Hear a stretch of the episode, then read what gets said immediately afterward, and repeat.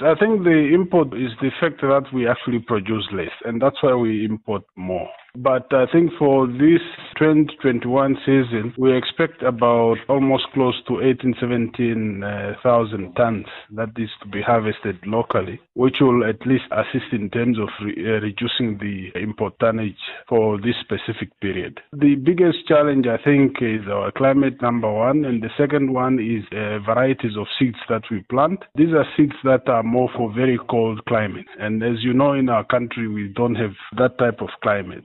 As we speak, we are busy conducting trials for wheat. So we expect that from these varieties, we will be able to identify varieties that are well adapted to our climatic conditions so that we can realize improved yields in the future.